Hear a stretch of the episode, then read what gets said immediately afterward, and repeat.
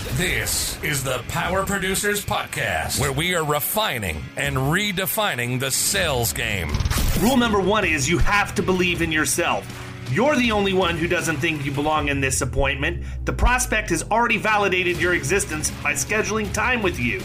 Get it through your head you belong here, go in there, crush it, and close the deal. A place where sales professionals can come to learn from other sales professionals and thought leaders that have mastered their craft. The difference between a good salesperson and a best in class salesperson is only two minutes by spending an extra two minutes on what you might think is a mundane task in the sales game.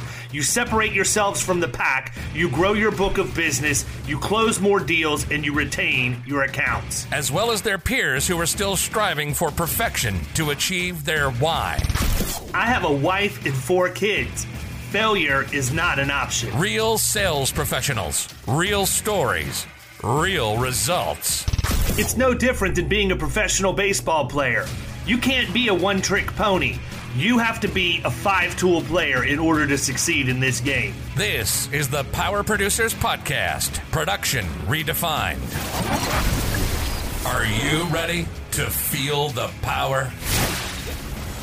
What's up, everybody? Welcome to the Power Producers Podcast, where we are refining and redefining the sales game. And today we're bringing you another interesting perspective. We are dealing with all kinds of mess right now in the property insurance marketplace, and we know it's affecting us, but it's definitely affecting our clients and prospects. And one of the things that's in the front and center showcase of everything that's happening in the insurance industry right now is roofing. And rather than sit here and prognosticate on my own opinions on what I think is going on, I thought we would go right to the source and bring somebody in here that can talk about what's going on in roofing and some technology that they've developed that helps with that entire process. So today, our guest is Peter Dunn from DHI Commercial Roofing. And we're going to talk roofs and insurance and everything in between for the next little bit. What's up, Peter? Doing great, David. Thanks for uh, having me on today. Absolutely. My my pleasure. Before we get cranked up and jump into DHI and all the cool stuff that y'all are doing, why don't you give everybody a little bit of your background and how you got to where you're at right now? Yeah, I am a uh, like third generation general contractor from Kansas City. And uh, so I grew up looking at all kinds of construction documents most of my life. Uh, but I also had a uh, pretty good run in the uh, payroll industry. I've been in a lot of different businesses. I've been with this DHI commercial roofing for about seven years now. Um, unique opportunity, unique offering. Uh, everybody knows somebody that's a roofer. We've been in business about 13 years now, uh, commercially and residentially speaking, and we have we're a national service provider uh, for big companies across the country that that we basically have identified have, have a need for a trustworthy, reliable, single source roofing uh, partner that can give them an honest uh, and accurate opinion on the condition of the roofs after severe weather strikes. Got it. So obviously we're in the snake pit down here in Florida, so we understand severe weather. We understand what can happen to roofs. What differentiates you guys? I mean, I, I yeah. I'm, I'm, th- I'm lobbing you a big softball here, Peter, because what I'm going to tell you is, you know, when we think roofers in in Florida, we think about the people who come after a storm has happened and they're going door to door to knock and let everybody yep. know they'll give them a free inspection and they'll let them know what they need to know and the next thing you know, you know, 3 weeks later there are a bunch of signs in people's front yards bragging about how they got free roofs from insurance companies. So, you know, I think the insurance industry and and people involved in it, and also you know homeowners who understand homeowners who may be in the insurance industry understand the effect that has on everything, or somewhat jaded in the insurance industry. So to hear that you're you know taking a different approach and trying to do things different is is refreshing just at the, at the surface. But talk a little bit about that. Yeah, it's uh, but maybe the best way to explain how we got this model rolling. The catalyst was an invitation to bid on a about a seven million dollar uh, roof restoration project post uh, a severe hailstorm. We we were invited by uh, Fort Leavenworth, big fort, uh, one of the largest um, Army forts in the Midwest, about 1,400 dwellings. We are one of 11 bidders asked to provide a, a proposal to restore the roofs across these uh, multiple buildings that were actually damaged. And they had been awarded a uh, pretty good large sum of money to get it restored. And as I said, we we basically offered to to provide an, an estimate. However, we said before we do that, we want to walk and fully evaluate the entire scope, not based on what the adjuster had come back with and the check they had offered, but based on what the severe weather event actually caused to, to the property. And when we did that, we came and in fact no other bidders did that they came back with a proposal to restore the, the property for the scope of loss uh, provided by the adjuster we walked the property and we found about $14 million more damage that the adjuster missed. Uh, and we actually prepared, I think, a dozen bankers' boxes of reports. I had to put them in a pickup truck to submit them. I mean, uh, fourteen uh, that, million dollars is a pretty big discrepancy. Yeah, and here's why. It's a great question. It's a huge discrepancy. The client, we said, "Hey, I sure hope you haven't settled because you're not going to be made whole by this settlement." And here's what happened: the adjuster just missed a ton of siding damage. There was there was a lot of hail damage to the siding and other slopes that the adjuster just didn't miss. The, and, and to give these adjusters a little bit of a break, they get overloaded when severe severe weather events hit. So they're they're under severe pressure to meet certain timelines and time frames. So it's just natural that adjusters can miss things. They're they're human. But the catalyst sure. to our idea here to wrap that up was I wonder how many other big commercial claims get settled, but not fully settled. And so what we do uh, is we take a more proactive approach. We don't wait for the storm to happen. We, uh, our clients, we have about 750 properties across the country that we monitor for clients. These range from movie theaters to retail strip centers to big retail outlets, banks, uh, multifamily uh, communities, big and small cities across the Midwest, Southeast, throughout Florida, Texas, et cetera. And what we do is we take more of a proactive approach instead of knocking on everyone's door after the storm hits. When any kind of severe weather happens, high winds or or uh, hail, inch and a quarter hail or better, we're dispatching our inspectors to first evaluate the conditions of the asset. And then in about half the time, we'll say, hey, you do not need to make a claim uh, because it, the damage is not significant enough. They might have a few missing shingles, a few you know hail strikes in the in the slopes, but not nearly claim worthy enough to submit a claim. It could be very easily repaired, which that's a big ask. That helps not only the insured, but it also helps the adjusters and the carriers uh, to know that there's not a claim worthy condition there. The other side of those inspections will come back with maintenance recommendations. And about one out of 10, one out of, of 11 inspections, we come back with a claim worthy condition we do some math on it and say, does it make economic sense for you, the insured?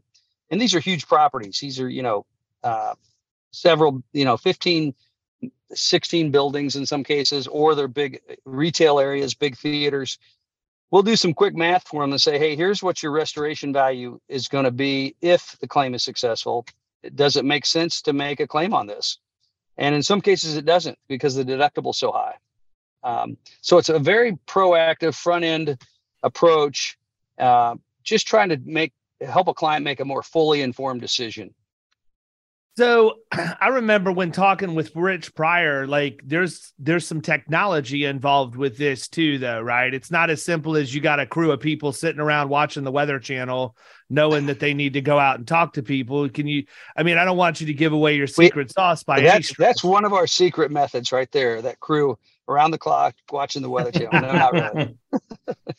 yeah, they're expensive. Those guys. They need beer, popcorn. No, we, we have about three or four methods by which we are constantly monitoring weather events. Some proprietary software as well.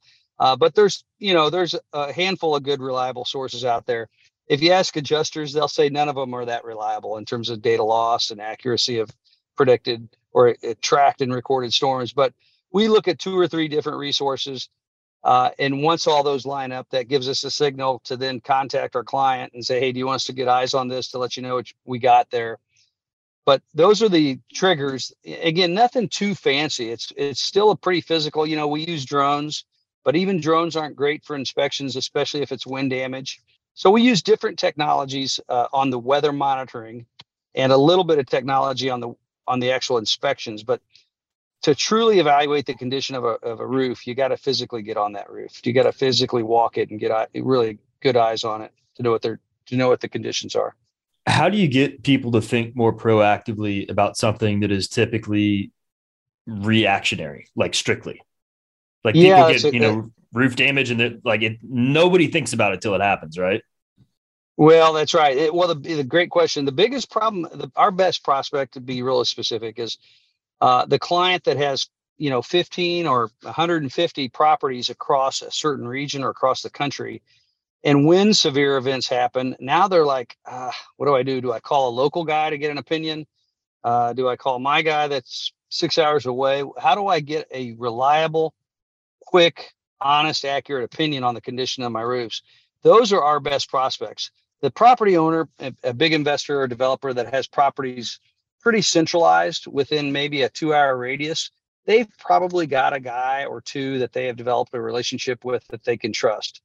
It's the it's the other folks that have a, a, a more broader reach, a broader uh, s- spread of properties and investments where they need uh, uh, the same quality report. They need a trustworthy inspection, and we're in this thing, you know, for the long haul. A lot of you know, candidly, our the roofing industry has a lot of knuckleheads. I'll just put it that way that are just in it for the buck in, in the short term quick fix we're going to in many cases we may talk them out of a claim because again it just doesn't make economic sense if the deductible is so high and the the restoration values you know only double that so it may not make sense to always make a claim is what we're telling our clients but to your question i'm proactive um, most of the time we're not charging for these inspections so the insured saying hey why not I, am getting mm-hmm. a, a trustworthy opinion and I then I have real eyes on it. I got photo documented report. How do I lose on this thing? So it's maintenance recommendations, it's storm conditions, it's uh, observed in- inspection data that we're providing them.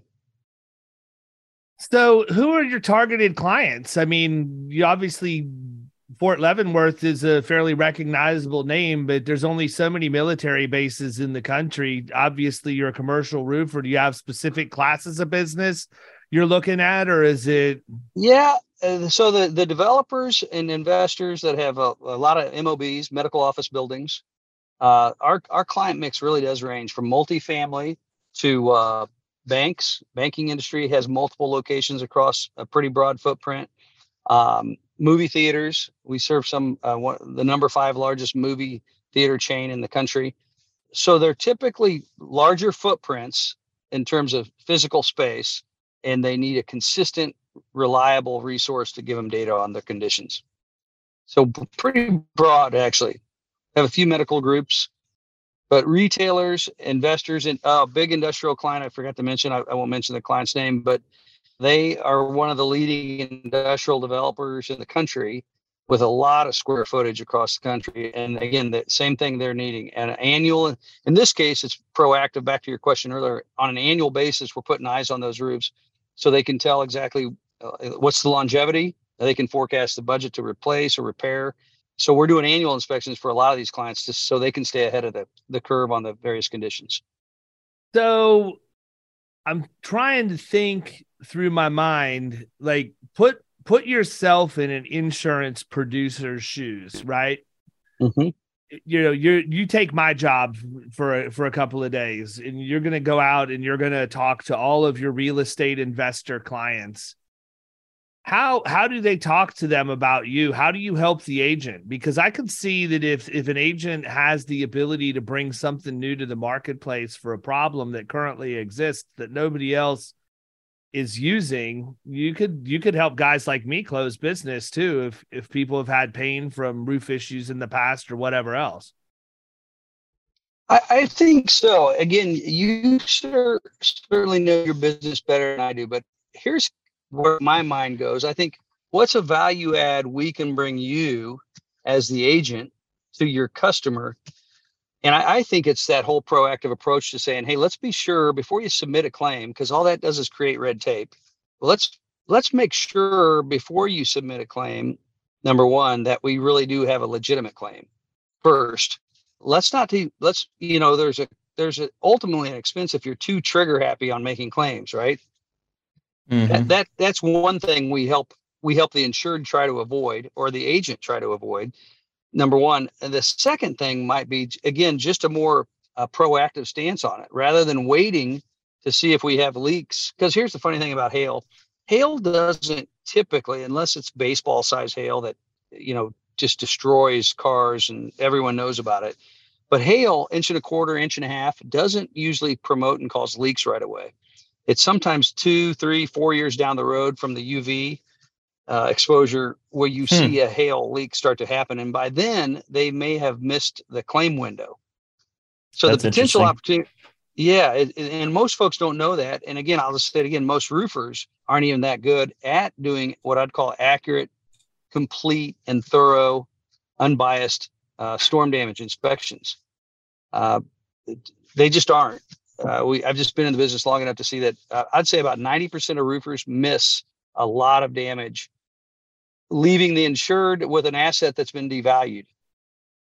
So, um, I think the angle back to your question, David, would be again, I, have said this word repeatedly, but a reliable resource that can give an honest, unbiased opinion on the condition of the roofs over the years based on past storm events and proactively immediately after storm events. So they're not at the mercy, I guess, of just someone knocking on their door or somebody they don't know that's, you know, I call them chuck in a truck mm-hmm. that that that swings a hammer and now he's a roofer.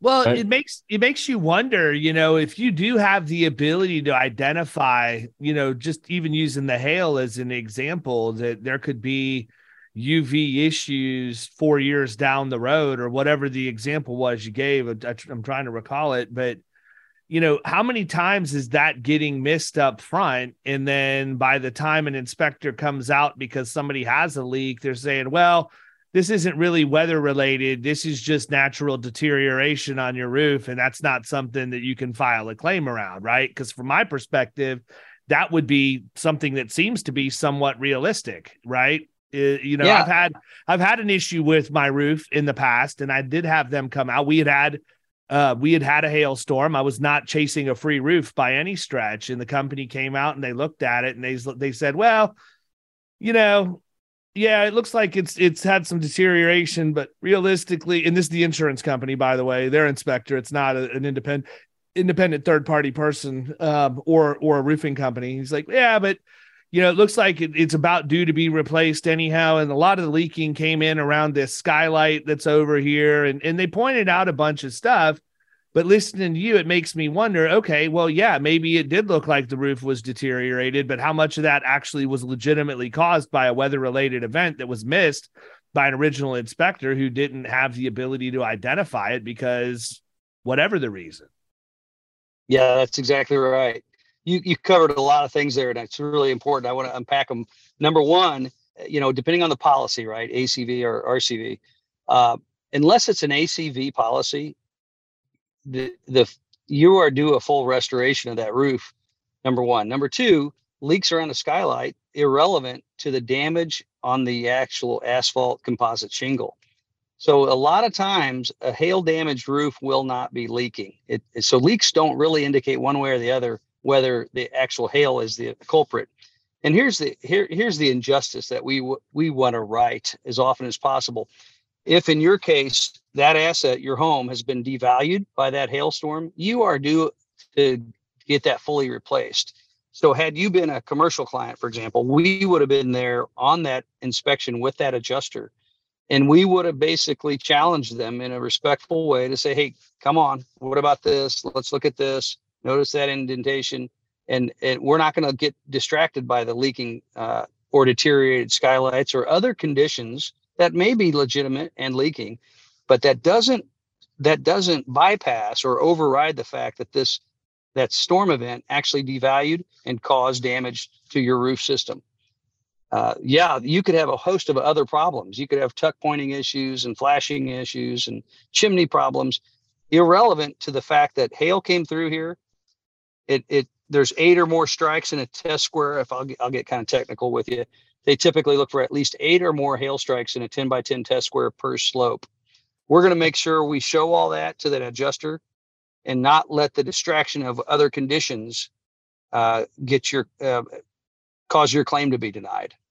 So that's another value we're bringing to the client. So when we go to, to one of these big movie theaters or one of our uh, medical office building clients or industrial clients, we're going to peel back that TPO. And this could be an old roof, but they have an RCV policy. We're going to peel back the TPO, look for microfractures. We're going to look like look for indentations into the ISO, which is the insulation board under the roofing system. We're going to do a lot of forensics to make sure that adjuster gives you the insured a fair day in court, if you will.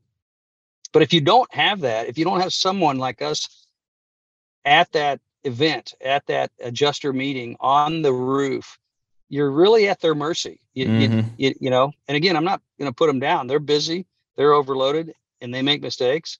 Um, so you just really need somebody that's on that roof with them, pointing out all the aspects of the roof conditions. The, the, the other thing that that ensures is that they don't miss things. Uh, and like this 11 Fort Leavenworth case, this adjuster meant they didn't mean to miss all this, but they just did. They, they were assigned a, a, a, I think, a ridiculous amount of real estate to inspect in a short amount of time. So they just, out of time, had they went so fast they had to miss some things. I'm sure that happens a lot. So you're saying that it's a 10 by 10 square essentially yeah, that they're 10 looking foot by for. 10 foot. It, yeah. Eight or more hail, eight or more hail strikes in a 10 by 10 test square. Now, just I'm, I'm glad you're picking up on these little finer details. Most again, that's what I do. Don't uh, they miss it? They they're like ah, it's hard to see. The untrained eye will miss inch and a quarter, inch and a half hail. They just don't see it. Uh, it's not that obvious because here's what happens. Uh, go deep into the roofing speak. Uh, so you got granules on your roof, right? On this asphalt petroleum based product. You've got these granules on there, and they serve two purposes uh, cosmetic color, and the second purpose they serve is a UV blocker. So when hail impacts that shingle, it's it's either dislodging or impacting those granules. And eventually, over some rainstorms, those granules will get washed out because they've been dislodged. And now you've got a small, maybe about the size of a dime or a nickel, impact or bruise on that shingle.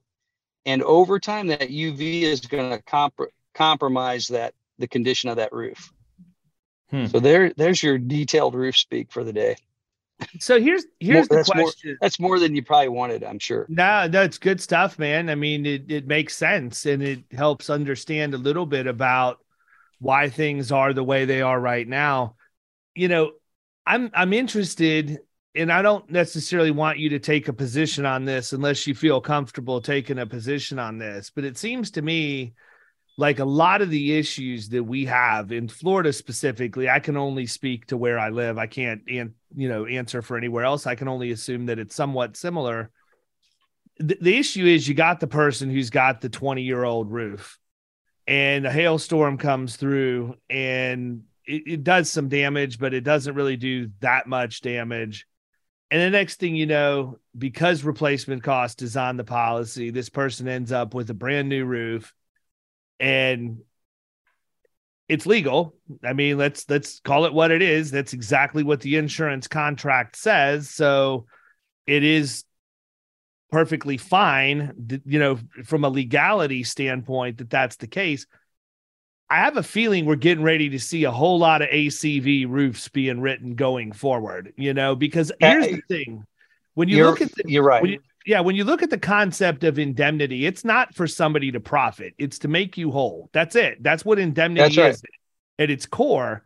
And, you know, the thing that I have a hard time and I struggle with understanding is why anybody feels, other than the fact that the, the policy says replacement cost, take the insurance language out of this completely. If you've got a roof that's 20 years old, and you feel like you should get a brand new roof because something happens to the one you have, right? That's I not take, indemnity. That's I, I take mean, yeah, I take issue with that, right? Because if I'm driving a 20 year old Hyundai and I get T-boned and my car gets totaled, they're not going to go buy me a brand new Hyundai. I might not get very much money at all for my car because it's going to be settled at actual cash value. There's got to be some kind of a happy medium where we say, you know what? maybe it's a hybrid. Maybe it says any roofs that are 10 years or newer, we will cover at replacement cost or five years or newer, whatever the number is. But anything outside of that time window has to be actual cash value, period. Right. Because, yeah, I, don't know. Fair. I don't know how you fix the problem any other way because the way that the policy language is currently set up, it's set up to take advantage of the system if people are so inclined to take advantage of the system. I understand that it probably no people never in a million years would have thought about in 2023 if we write the policy this way today in 2023 there's going to be a major crisis in hmm. in the in Florida because people are just getting free roofs left and right because the policy says replacement costs. They're just letting it ride till a storm comes. The next thing you know, there's a new roof there's got to be some level of accountability to the policy holder too, not just to be honest, but to also do the appropriate maintenance, which is something you said your company would assist with in terms of identifying what they need to be doing to, to handle maintenance correctly. Is that accurate? Yeah, that's accurate. So, two things for sure. Your point's clear. However, I would say this if they're going to get an ACV policy, which is fine, that's an option that premium should reflect it, right? That should Agreed. be a lesser premium. Yep. Yeah. So if they're paying this full premium with a full deductible, then the new roof is part of the contractual agreement. Now, what we're seeing at the commercial level, we're seeing a 5% TAV, which is total asset value, which is basically means they're becoming self-insured on their roofs. Uh, I can give you one in Dallas, Texas recently. Windstorm came through uh, it was about a million to roof restoration. However, because the multifamily space specifically has been hammered with like uh, sometimes triple to five and six times increased premiums and deductibles. Their new where their deductible was five years ago was fifty thousand. Now it's a percent of asset value, and their deductible is two million dollars. So wow. essentially, the roof's no longer even covered, right? Because the roof's a 1.2, 1.3 restoration. So in, in that case, they don't have insurance on the roof because the deductible is higher than the actual roof restoration amount. Hmm. And we're seeing that across certain industries uh, at a faster clip now. And it, it's not all weather related; it just could be that that specific industry and the number of claims that they're seeing, whether it's you know slip and falls or just you know poor maintenance issues or so these carriers have been getting kind of beat up to your point, uh, and they're having to take some pretty aggressive action to to change those conditions going forward yeah, but one of the things they've done is they've they've uh, made it available to buy deductible buybacks, right? So that that's company true. that's got the high wind hail deductible. Because here's the issue, man. Like we're seeing wind hail deductibles of ten percent yeah. for the first time in a long time. You wow. know, that's that's not that's not something that we're used to seeing. And to your point, um, that's a large amount of money. Here's the thing. I don't think that enough insurance agents understand how wind deductibles work, let alone the consumer themselves or that business owner who's making a decision to buy uh, insurance for a commercial property. They, I don't know of too many people that when you ask the question, I'm gonna, I'm gonna even say nine out of ten people. If I were to go to somebody who's insured and say, hey, just out of curiosity, if you were to have a, a claim on your roof, uh, what would your deductible be? Well, it's 4%. Okay, 4% of what? Or 5% rather. 5% of what? And most of them think that it's 5% of whatever the amount of the loss is, right? They think that, oh, well, if we have a $100,000 roof, then we're going to be on the hook for $5,000. They don't realize that it's the total insurable values at that location, which is an issue, man, because you total could have, asset. yeah, you could have some people that have a, a relatively inexpensive building, relatively speaking, that warehouse high dollar inventory inside of that building, and the rates are all going to be set, and the premium is going to be set off of those total insurable values, which also could include business income, depending on who the carrier is, right? Now all of a sudden yep. you're going from a, a, building that might only be worth a couple hundred thousand up to total insurable values that are in the millions. And that's a material difference in the deductible that I don't think a lot of agents understand and talk about. And by extension, yeah, I, I, the, the, consumer doesn't know. Yep. Uh, I would agree with you. Yeah, there's more pressure being put on on the brokers and on the agents to really make sure they're educating the clients because it, it's it's you when you explain those conditions, you know, someone's going to be heading for a pretty big surprise and disappointment. Yeah, I mean that yeah. is a massive difference. yeah, no, Huge. it is, and, it's changed dramatically just in the last few years. To your point earlier, that's it's it's been a dramatic change in certain industries just in the last two to three years that, that I've seen. So they could be under, but here's what isn't changing: they're seeing their deductibles and their premiums are going up significantly. So that that at least is getting the topic on the table for discussion.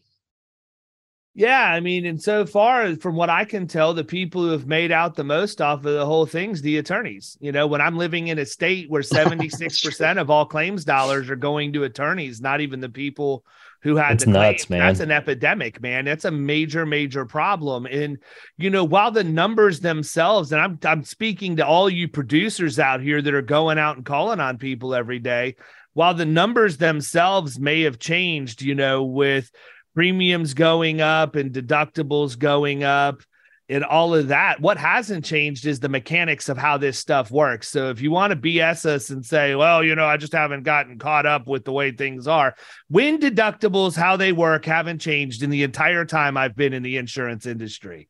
It's never been any different. It's been a percentage of total insurable values. What has changed is what the definition of wind is. Is it hurricane? Is it an afternoon yeah, thunderbanger that comes right. in? Is it a named storms? Storm? Right.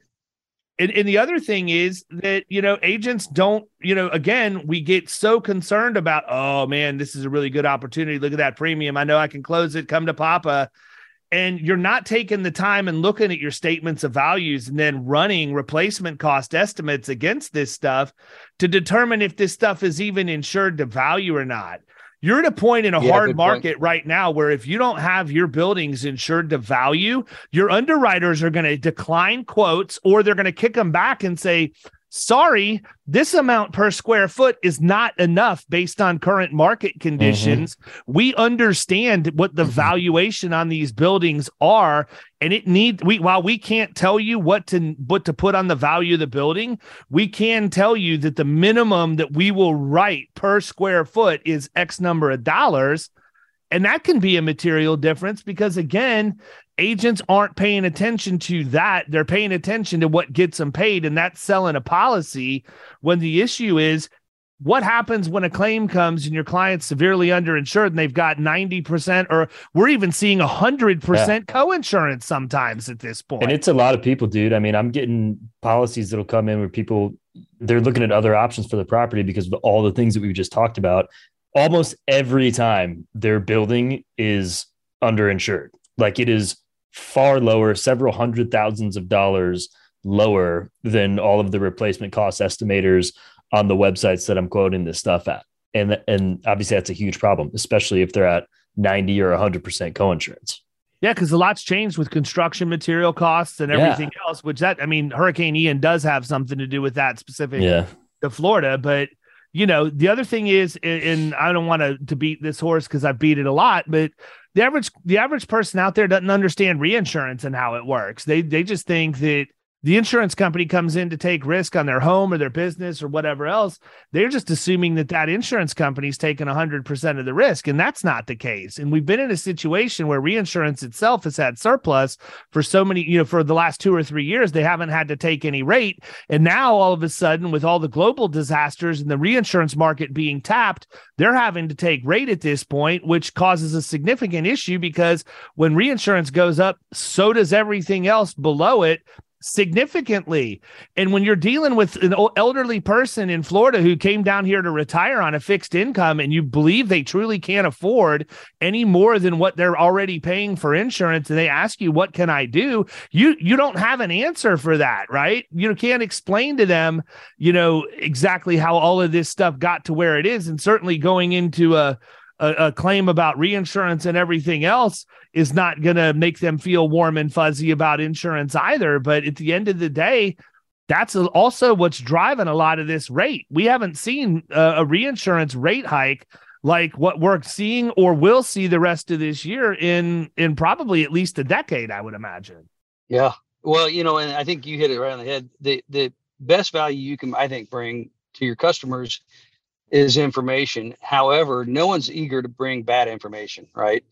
If it's kind of mm-hmm. a little bit of a doom and gloom or significant rate increase or reinsurance requirement, or you're undervalued on your total replacement, no one's eager to say, hey, let's sit down and have that meeting. Uh, but I will say you're going to sure avoid a lot of pain down the road if you can if you can get together with your clients and, and or somehow communicate this in, in a more effective way than what's currently happening. I think there's a reluctance just to get out there and speak about it because it's it's not super good news. It, yeah, nobody nobody wants to give anybody bad news, but that no. bad news doesn't ever turn into good news. It just gets worse. That's right. The longer you sit on it. I mean, I'm dealing with one right now. I've got a client I've represented for 20 years. I've proactively told him you need to be prepared for your renewal to be the worst you could possibly imagine it I, I, I tell when I say unimaginable, I legitimately mean unimaginable. Like you're not going to believe how much it's going to cost versus what it cost you last year when I come back. And this is a guy that's sitting in a meadow building in Hillsborough County, Florida, that was built in 1958. Just had a multi-million dollar claim closed out from Irma, and here we go, right? And we're, we're we renew coming up here in a couple of weeks, and the underwriters still haven't gotten everything back to us. And I know what's going to happen. We're going to get to the 11th hour and it's going to be an absolutely horrendous renewal. And he's going to think that I sat on my hands. He won't think that because he knows that I don't. But, you know, I don't think that he understands like this is really, really bad, man. It, it, we're in the worst position we've been in in literally ever as far as my insurance career goes. So, it does. It goes back to the agent proactively going out, being able to have a bad conversation, appropriately setting what your client's expectations should be, and then executing to that level of expectation. It's no different than anything else in sales. What I just described should be how you handle any piece of business, not just the bad news, but the good news as well. Yep. Yep. And the other reality is you're seeing is there's fewer carriers that even want to chase this business. So that P&C market with that, so the carrier options are fewer. So the market is massively turned. You know, the fear of being dropped. So when you when you go from a dozen carriers now down to four or five, suddenly your options aren't nearly as attractive. Mm-hmm. Right. And we're in situations now where it's not even a matter of what is the premium, it's whether or not they can get a quote. You know, yeah. I had yeah, somebody period. flip one, somebody from out of state flip one over and ask me to try and help them on it. And honestly, I glanced at it and should have said, nope, not interested. This isn't in my wheelhouse. But it was somebody who listens to the podcast. I was trying to help them out. And, you know, they come to me and they'd already been to 35 different markets. So I flipped it over. I flipped it over to my one wholesaler that I knew if anybody could do it, they can, and said, look, I need you to look at this. Tell me what it is that you can you can put together. And I mean, this is a property. The deal on the the value on this deal was going to be about twenty million bucks um, by the time they they bought this property that was built in the '60s. Um, not even in this part of Florida, further up north. So should have been in a safer area. Getting ready to go through some renovations and, and, would have been vacant at the time, which is an issue. But think about this: the value of the property, the value of the project's twenty million dollars, and the only quote that they were able to get before they sent it over to me was for a $5 million loss limit, X wind with a million dollar minimum deductible on the $5 million loss limit and valuation of ACV. What's that wow. going to do? Like, no, yeah, number one, tough. number that's one, brutal. how how are you ever even going to get like if that's the underlying there's no lender that's going to give you money with that kind right. of policy structure and certainly you don't want anybody else following form above and beyond that, that's crazy. Yeah. No, that's insane. Now, so now the deal's scrapped, yeah. right? I mean, I don't know how they get the deal done unless they go to the lender and have them put some sort of forced placed coverage in place, which is only going to cover the lender's interest, not theirs. So if you're out there and you have ideas or solutions, feel free to email us because we're at a point right now where the property market it's just it's bonkers. I, I just I can't even imagine. And there there are going to be companies in Florida who go out of business because they can't afford it. Yeah, yeah, for sure. Can't be insured, right? Because as consumers, we can't have people keep sending price increases down to us. At some point, we're going to be done with it too, right? Yep, definitely. Mm. Yeah, that's fair. What have we not hit on, man? I was gonna say, Peter, what did we miss as we get ready to wrap this thing up? What else would you like us to highlight? You know, I think that more and more it's about uh, what the value add is just being more informative. If, if we can help you, you you guys bring more knowledge and information to your to your customers, that's what we want to do. You want to do the same thing for your customers. If you can be a more uh, informative, educational resource for your clients, they're going to appreciate that far more than the competition that they that's chasing them every day. That's the same thing we want to bring to you guys. Uh, uh, help your clients make a more full, fully informed decision from a proactive stance. That's where we that's where we can come in and help. Cool. So listen up, producers. If you're working in the real estate space specifically, or you write chains of restaurants or chains of dental offices or whatever, where people have property exposed, that would be a great idea for you to differentiate yourself, specifically with roofs being hot buttons. Peter, tell them how to get a hold of you, how to find you guys so that they can start yeah. having that conversation. Yeah, happy to. Rich Evans is who actually set this up, and he and I work together. It's his email is revans at dhicommercial.com. revans at dhicommercial.com. And you, maybe your opening line is just say, I want to run an idea by you that'll help you just make a more fully informed decision, make sure you're you're fully covered or and that we're ahead of any kind of catastrophes or severe weather events before they actually actually happen. The other aspect would be, you know, part of your policies are that you have to maintain the, the asset, right? And I've got a group that can come in and give you an honest opinion on, on some maintenance needs. We don't have to do it actually, but we would give you insight on here. Here's some maintenance things. We'll often have to train some of our clients on here. Here's things you're not doing well that is going to put your roof in jeopardy. Here's some things you need to be taken care of. And again, we bring anyone else in there to take care of it, but we just want to give them advice and counsel that helps them, you know, maximize their dollars on their assets. So that's where we, uh, another area we can help, and that that's a value add to hopefully you and your agents, uh, uh your listening audience. Good deal. Well, that is right. probably as good a place as any to wrap this thing up. Everybody, thanks for listening. Um, you know, Barry Rich Evans, this guy doesn't get enough email. He doesn't have enough agent contacts that want to refer business to him. So get a hold of Rich and, and get the ball rolling. Peter, thank you so much for coming on today. Unless you have anything further you want to discuss, we're going to call this one a, a wrap and, and get ready for next time. Hey, appreciate it very much, guys. Thank you very much for your time. Absolutely. Thanks, Have a man. great afternoon. We'll talk soon. See ya. You've been listening to the Power Producers Podcast. You can follow Killing Commercial Insurance on Facebook and YouTube. And if you want to take your game to the next level, next level, check out our book, The Extra Two Minutes, and our website, killingcommercial.com.